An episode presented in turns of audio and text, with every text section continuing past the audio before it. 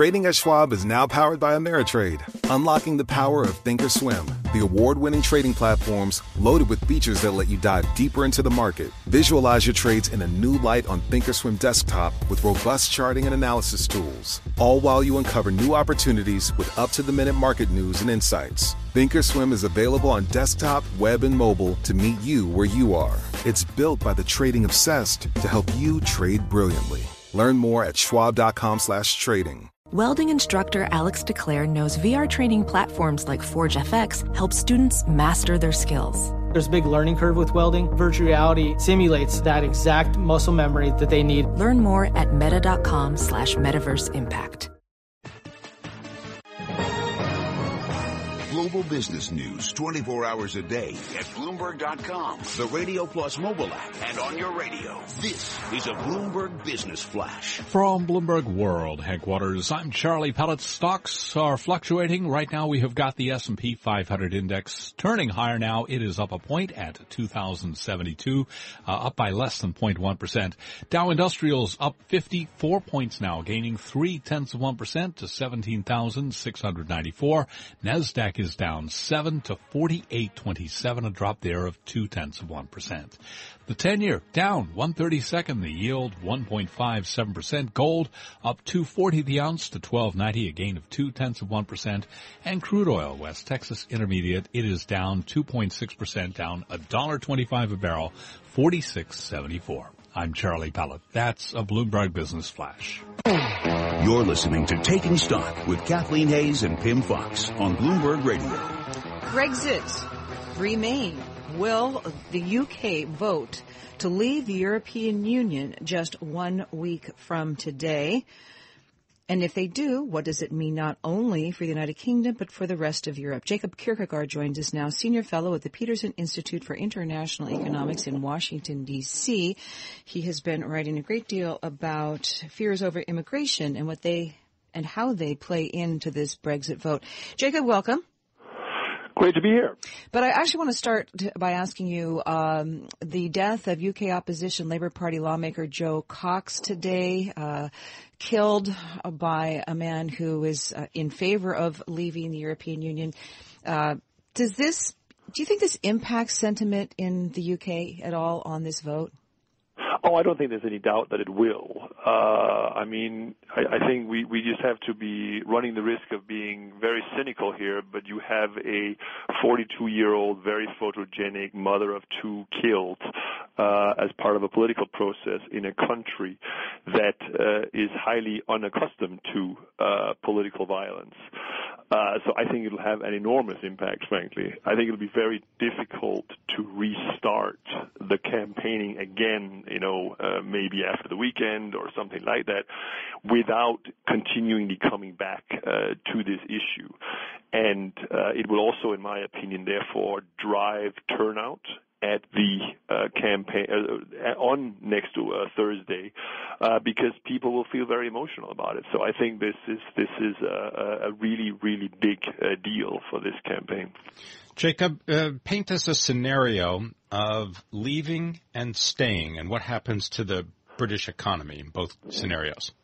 Um, well, starting with the uh, uh, easiest of the two scenarios, which would be if Britain votes to remain. Uh, in that case, uh, I would predict uh, basically the majority of the status quo uh, continues. I think you would see a slight bounce back in the second half of this year by the UK economy. You will have sort of pent-up investments being released.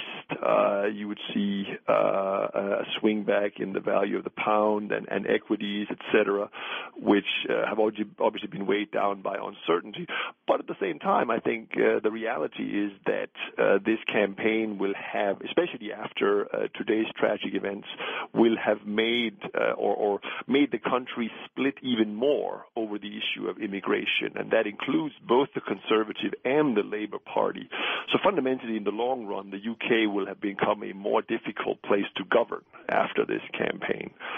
Um, now, if there is a uh, vote to leave, uh, then I'm certainly in the camp uh, who believes that this is a very bad uh, economic news for the UK because I believe two things uh, uh, will happen. First of all, given that uh, a Leave victory will be driven predominantly by anti-immigration sentiment, uh, and that the Leave campaign have essentially uh, locked themselves into uh, a future, depending on who you ask there, of reducing net migration to the UK of between 70 to 90 percent. Uh, uh, that is a low immigration future for the UK, which is uh, uh, means is very bad for growth and a lot of other things in the UK. Secondly, by focusing so much on immigration, the UK has essentially ruled out the possibility of securing uh, an, a, a free trade agreement or access to the internal market or any broader economic relationship with the rest of the EU, because the uh, one of the demands from the EU would clearly be that uh, uh EU migration uh, uh, be allowed to continue.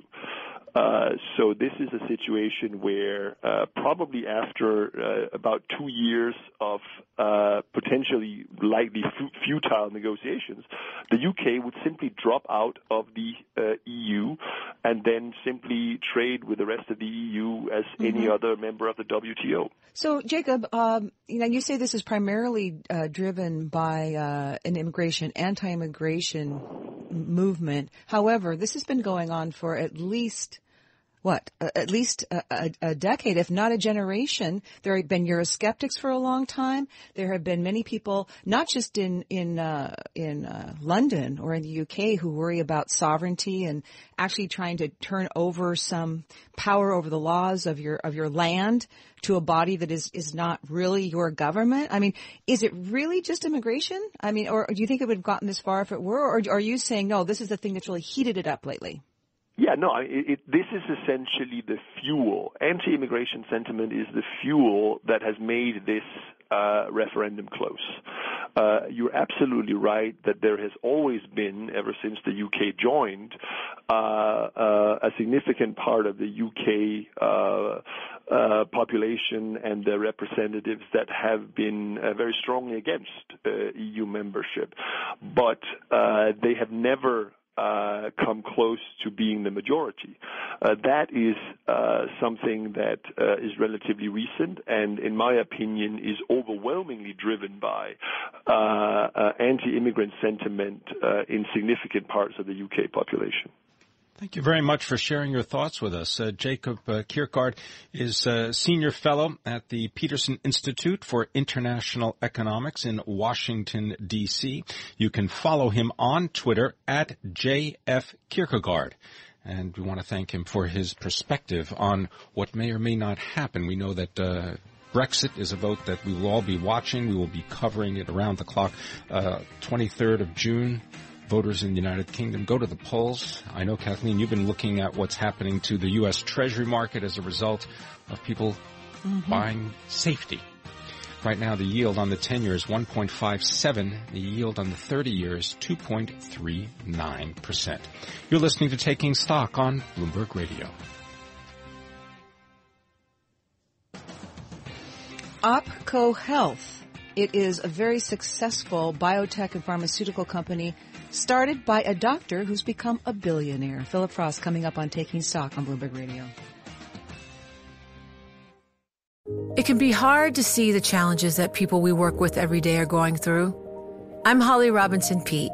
Join us on The Visibility Gap, a new podcast presented by Cigna Healthcare. Download it wherever you get your podcasts. Success is more than a destination. It's dedication, it's fortitude, and it's the work, passion, and grit inside of us that comes before all recognition. That's what Stifel has been doing for over 130 years, and it's why Stifel is one of the fastest growing wealth management firms in the country. And Stifel goes beyond traditional wealth management to offer you a full suite of banking services, direct access to one of the industry's largest research franchises, and a leading middle market investment bank. It's the best of each of us made better by the best in all of us. And that is where success meets success. Find a Stifel financial advisor at stifel.com. That's S-T-I-F-E-L dot com. Stifel, Nicolaus and Company Incorporated, member SIPC and NYSE.